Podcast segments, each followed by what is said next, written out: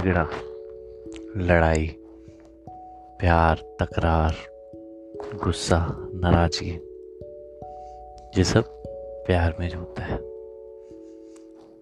और अगर ये ना हो तो प्यार हेल्दी भी नहीं रह पाता।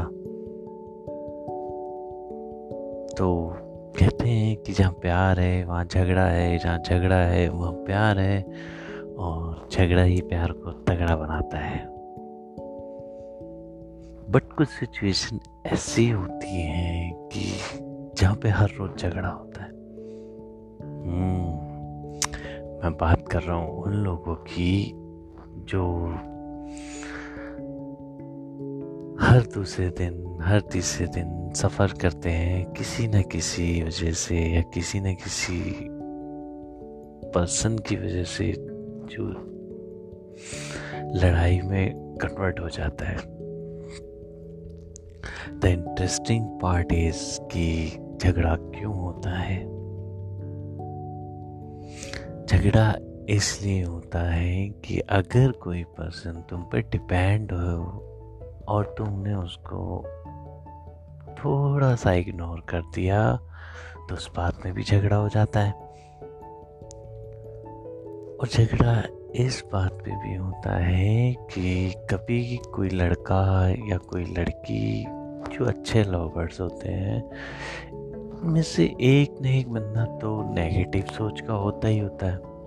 तो उस वजह से भी झगड़ा बढ़ जाता है। और तीसरा और मोस्ट इम्पोर्टेंट जिनका तो झगड़ा तो रेगुलर चलता ही रहता है।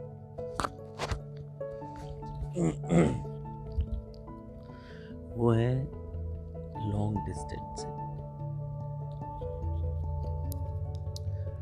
एलडीआर में क्या होता है कि हम कोई चीज़ सामने से एक्सप्रेस नहीं कर सकते, ना हम उनके पास जाके डिस्कस कर सकते हैं कि जिससे हम उन्हें मना सकें और वो झगड़ा दो दो, चार चार दिन तक चला जाता है। फिर हमें किसी तीसरे पर्सन से बोल के उन तक अपना मैसेज कन्वे करना पड़ता है, उनको समझाना पड़ता है। बहुत डिफ़िकल्ट होता है बहुत सो लॉन्ग डिस्टेंस वालों का। जिनके पास, जिनका प्यार पास में होता है, उनका तो सही है कि वो नेक्स्ट डे जाके उनको मनाने चले जाते पर लॉन्ग डिस्टेंस वाले कैसे उन्हें मनाने जाए? जॉब में इतनी दूर होता है। तो झगड़ा, लड़ाई अच्छी बात है। हेल्दी रखता है रिलेशनशिप को। बट कभी भी झगड़ा हो तो सामने वाले की बात सुननी बहुत ज़रूरी है। ऐसे नहीं कि तुमने लड़ाई कर लिया, अपना मैसेज साइड में फ़ोन साइड में रख दिया, बात करनी बंद कर दी कन्वर्सेशन बंद कर दिया। सो जो होगा, सो देखा जाएगा। नहीं। All my listener girls and boys प्यार में बात करना बहुत ज़रूरी है। क्योंकि बात करने से ही सुलह के रास्ते खुलते हैं।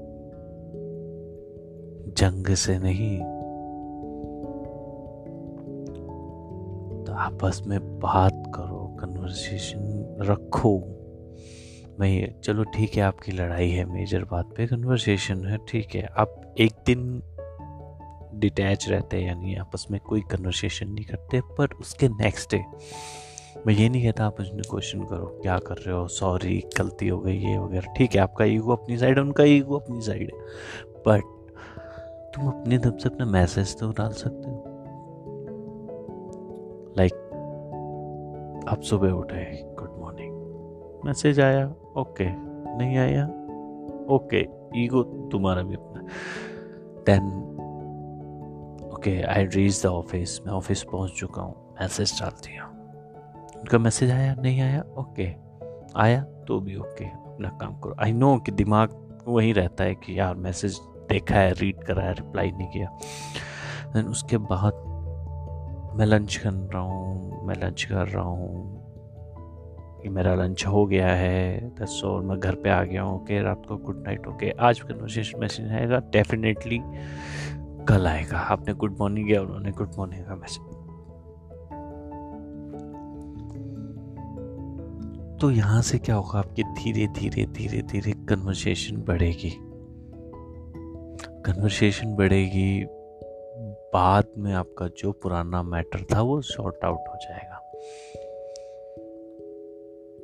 तो इसमें यही करना है कि आपने क्वेश्चन मार्क नहीं बनना है कि आपने एक बारी बना दिया, दूसरी बारी ये नहीं कि मैं मान जाओ मान जाओ गलती हो गई, ठीक है ओके सॉरी ठीक है, आपने फ़र्स्ट कर दिया ओके देन नहीं मान रही है नेक्स्ट डे अपना अपना जो आप काम करते हैं, जो वर्क करते हैं, जो आपका रेगुलर रूटीन था हाँ मैंने खाना खा लिया, जो आप रेगुलर कन्वर्सेशन में करते थे कि आपने खाना खा लिया, मैं ऑफ़िस पहुँच गया। वो आपने बताना है हर मैसेज मैं मैं ऑफ़िस पहुँच गया हूँ, मैंने खाना खा लिया है, मैं ठीक है, आपका रिप्लाई आए नहीं आए ओके जो भी आता है ओके ओके डन वो भी आपको सेम धीरे धीरे धीरे धीरे आपकी कन्वर्सेशन बढ़ जाएगी।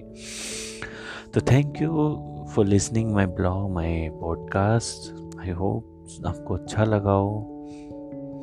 अगर अच्छा लगेगा तो मैं नेक्स्ट एपिसोड निकालूँगा। Otherwise, though, thanks a lot.